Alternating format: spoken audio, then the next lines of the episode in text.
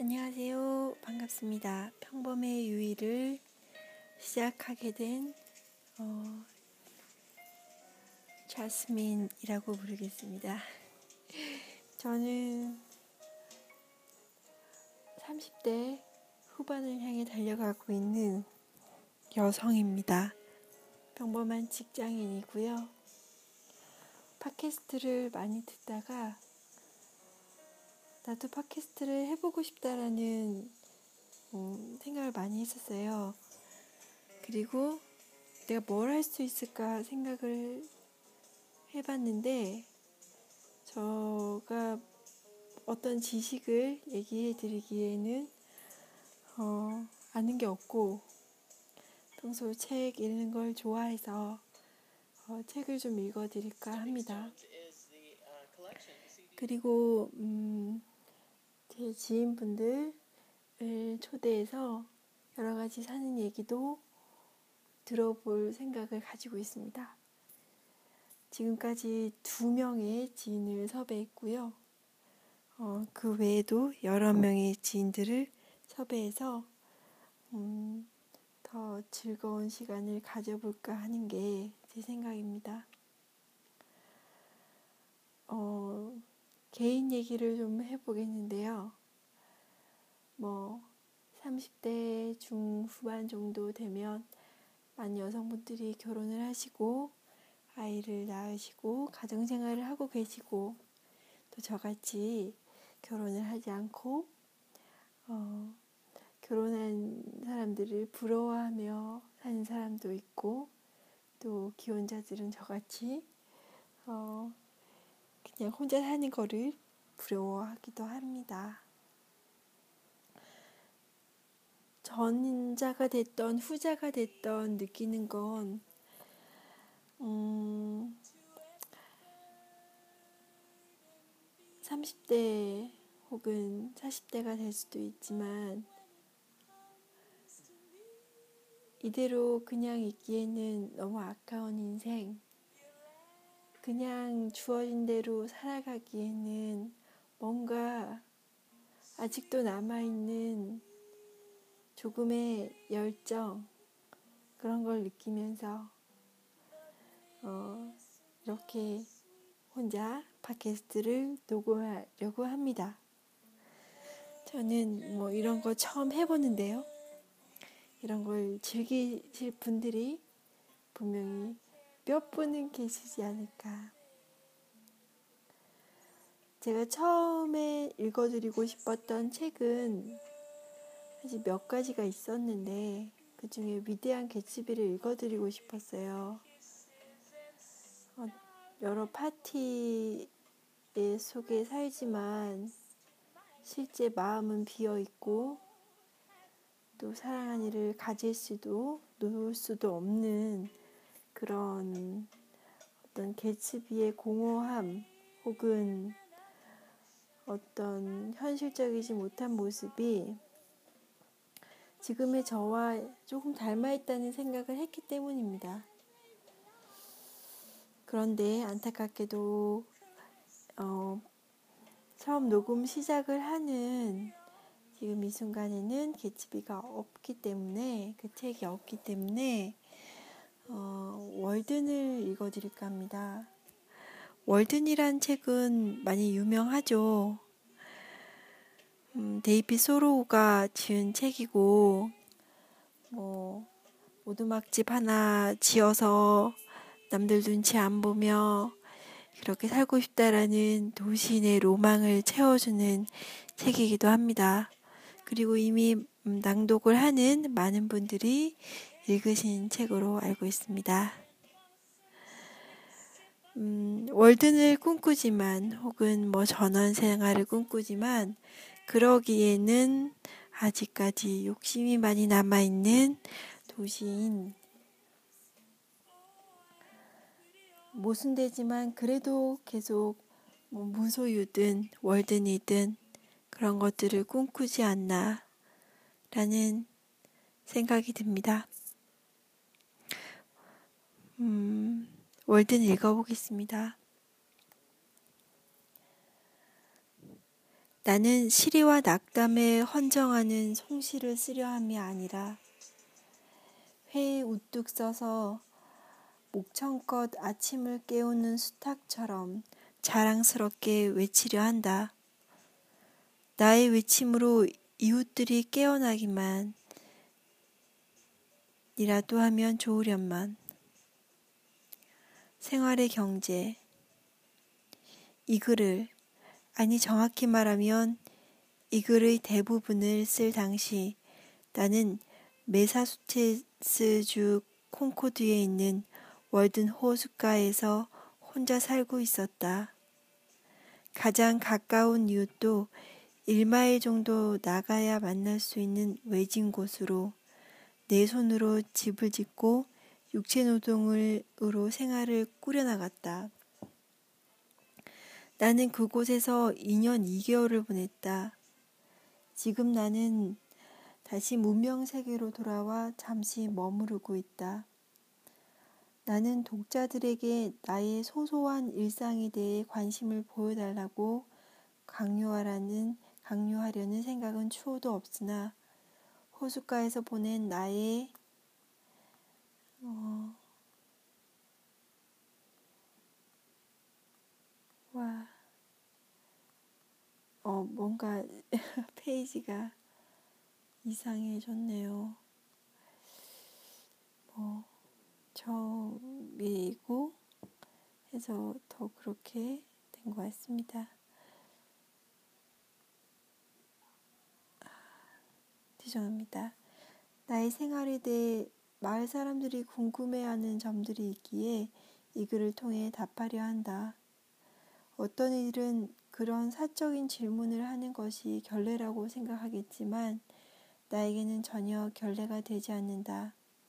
오히려 저간의 사정을 고려할 때 그들이 내게 그런 질문을 하는 것이 당연하고 또 적절한 반응이라고 생각한다. 어떤 이들은 내게 뭘 먹었는지, 외롭지 않았는지, 두렵지는 않았는지 등을 물었다. 또 어떤 이들은 내가 수입의 어느 정도를 자선단체에 기부했는지 궁금해했고, 식구가 많은 사람들은 가난한 아이들을 몇 명이나 돌보았는지 물었다. 나는 이 글에서 이런 질문에 답하고자 하므로 나에게 특별히 관심이 없는 독자에게는 미리 양해를 구하고 싶다. 대부분의 책에는 1인칭 대명사인 나가 생략되지만 이 글에서는 나가 생략되지 않는다. 글 속의 화자가 작가 자신이라는 점이 바로 이 책과 다른 책의 가장 큰 차이점이다. 우리는 종종 화자가 결국 작가라는 사실을 잊는다. 나는 내가 나 자신을 아는 만큼 누군가에 대해서 잘 안다면 나에 관한 이야기를 상가리라. 그러나 유감스럽게도 다른 사람의 삶에 대한 나의 지식은 일천하므로 내가 가장 잘 아는 나에 대한 이야기를 할 수밖에 없다. 덧붙이자면 나는 어떤 작가든지 남의 삶에 대해서만 쓰지 않고 소박하고 진솔하게 자신의 삶에 대해 글을 써야 한다고 생각한다. 타지에서 고향의 친지에게 쓰는 그런 글 말이다. 자신이 진솔한 삶을 살았다면 그 이야기는 제3자에게 새로운 경험이 된다. 이 글은 아마도 가난한 학생들에게 특히 적합하리라 생각된다. 그 외 독자들은 자신에게 적합한 부분만 취사 선택하리라 본다. 몸에 맞지 않는 외투를 솔기를 늘려서 억지로 입으려고 하는 사람은 없으리라 믿는다. 자신에게 적합하지 않은 것은 아무런 도움이 되지 않기 때문이다. 내가 하고자 하는 이야기는 중국인이나 샌드위치 섬 주민들과 관련된 것이 아니라 바로 이곳 뉴잉글랜드 지역에 거주하는 여러분과 관련된 것이므로 우리가 처한 상황, 특히 이 세상과 이 마을에서 우리가 처한 객관적인 상황은 무엇이며 그 상황이 이렇게 나쁠 수밖에 없는지 개선될 여지는 없는지에 관한 이야기다. 난 콩코드 구석구석을 돌아다니면서 상점이든 사무실이든 들판이든 어느 곳에서나 이곳 주민들이 각양각색의 놀라운 방식으로 참회를 하고 있다는 인상을 받았다. 브라마는 사방이 불에 둘러싸인 채 앉아 태양을 바라보기도 하고 불 위에 거꾸로 매달리기도 하고 머리를 뒤돌려 뒤로 돌려 하늘을 쳐다보다가 목이 정상적으로 되돌아오지 않아 음식을 삼킬 수 없게 되자 유동식만 하기도 한다고 들었다. 또한 평생을 나무 밑동에 묶인 채 살기도 하고 광활한 제국을 애벌레처럼 기어다니기도 하고 기둥 뒤에 위에 외다리로 서 있기도 한다고 들었다. 그러나 이렇게 다양한 형태의 의식적인 참회보다 더 놀라운 광경을 나는 매일 목격한다. 헤라클레스의 열두 가지 노역도 나의 이웃들이 해야 하는 일에 비하면 하찮은 일이다.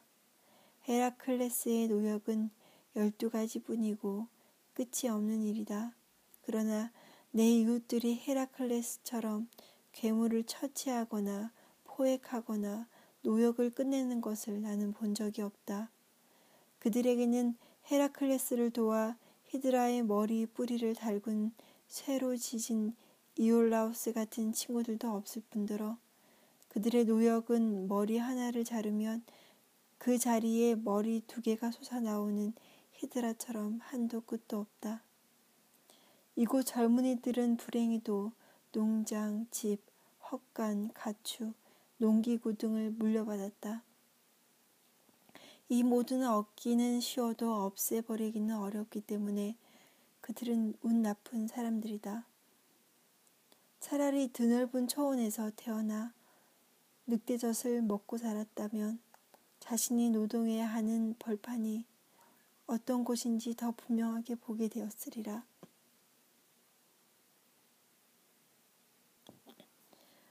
누가 그들을 땅의 노예로 만들었는가? 그들은 왜 1팩의 먼지만 먹어도 되는데 60에이커나 되는 먼지를 먹으려 하는가?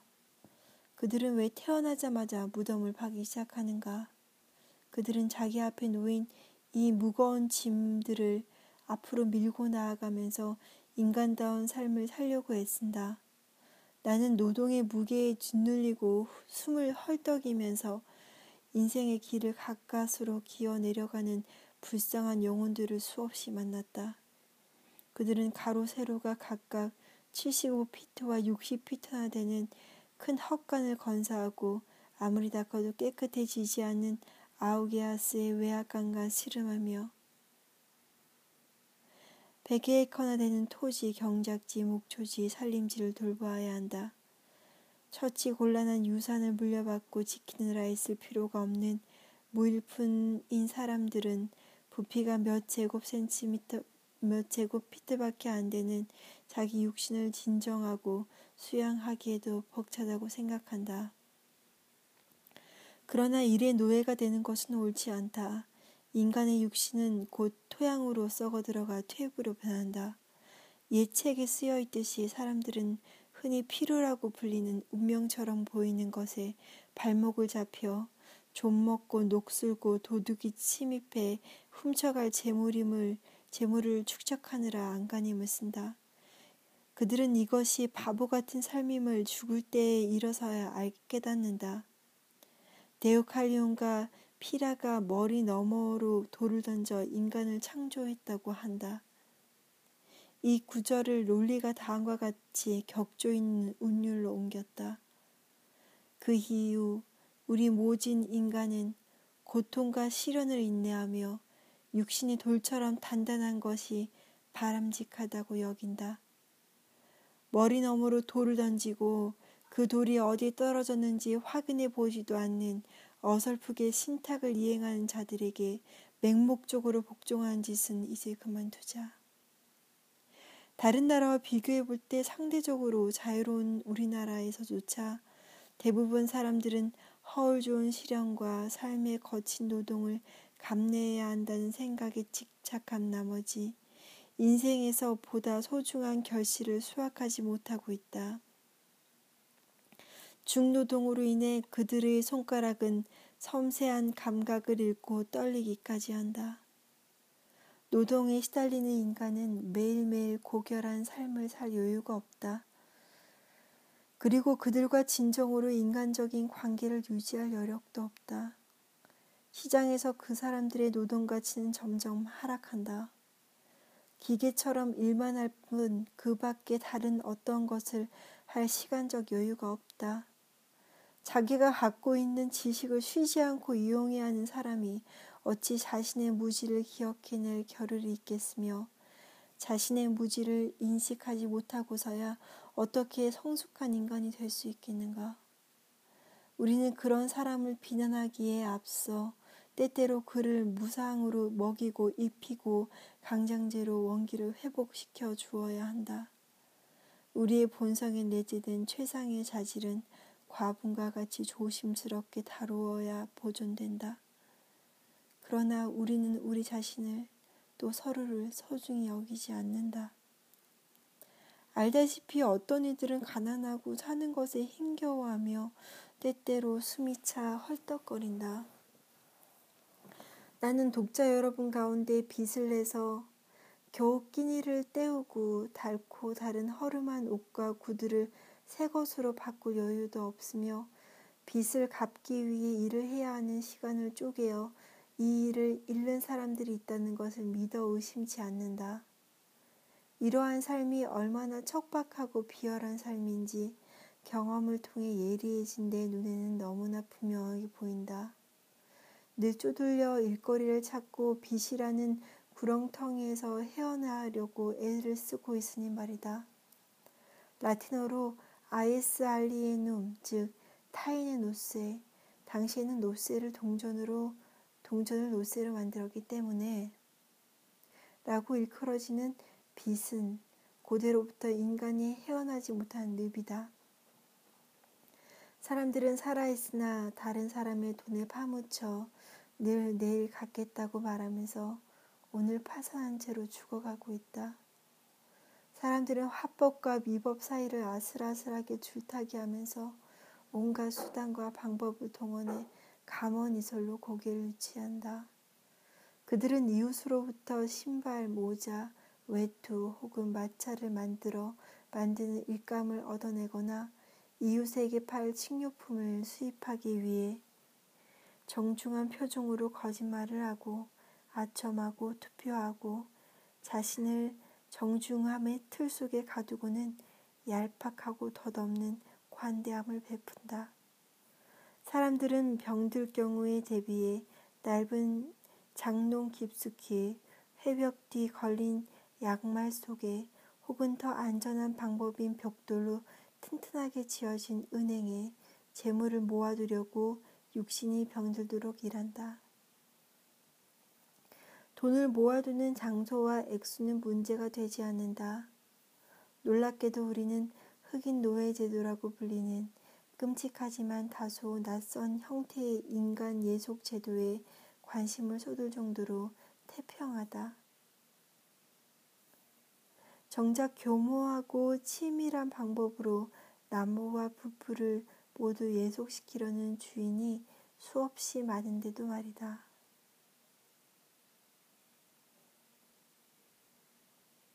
사람들은 묵묵히 절망적인 삶을 꾸려나간다. 체념은 절망으로 굳어버린다. 절망의 도시를 뒤로하고 절망의 시골로 낙향한 사람들은 족제비와 시황 뒤지를 벗삼아 자기 자신을 위로한다.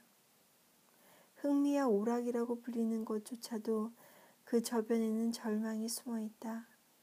사람들은 일을 먼저 하느라 즐길 여유도 없다.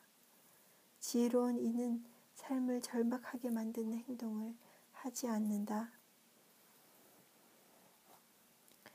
인간이 추구하는 궁극적인 목적과 삶의 진정으로 필요하는 것이 무엇이며 그것을 얻으려면 어떻게 해야 하는지를 교리문답식으로 따진다면 사람들은 마치 통상적인 삶의 방식을 선호하기에 선호했기에 그것을 의도적으로 선택한 것처럼 보인다. 그러나 사실상 그들은 자신에게 선택의 여지가 없었다고 생각한다. 그리고 인간의 깨어있는 건전한 본성은 해가 분명히 솟았다는 것을 기억한다. 이제라도 늦지 않으니 고정관념을 버려라. 예전부터 내려온 관습이라도 그것이 유익한 증거가 없으면 과감히 버려라. 오늘날 사람들이 한 목소리로 진실이라고 말하거나 암묵적으로 진실이라고 인정하는 것일지라도 내일이 되면 거짓으로 드러날지 모른다.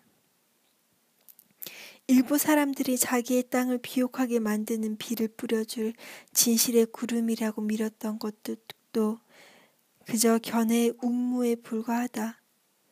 옛 사람들이 불가능하다고 했던 것을 노력해서 가능하게 하라. 옛 사람들은 옛날 방식을 따랐고 새 세대의 사람들은 새로운 방식을 찾아야 한다.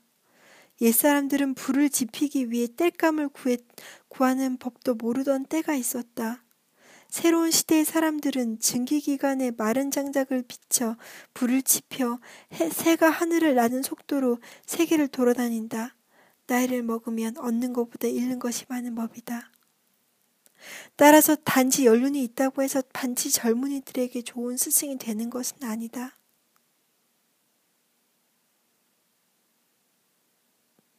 한 농부는 내게 채소만 먹고 살 수는 없어. 채소에는 뼈를 만드는 영양분이 없기 때문이오라고 말한다. 그는 풀만 먹고 뼈를 만드는 황소를 앞에 두고 장애물을 피해 쟁기질 하느라 비틀거리며 하루 일과 중 일부를 할애해 자신의 몸에 뼈를 만들어줄 원료를 공급하는 데 정성을 쏟는다. 병들고 절망에 빠진 사람들에게 진정 삶의 필수품으로 여겨지는 것이 있다.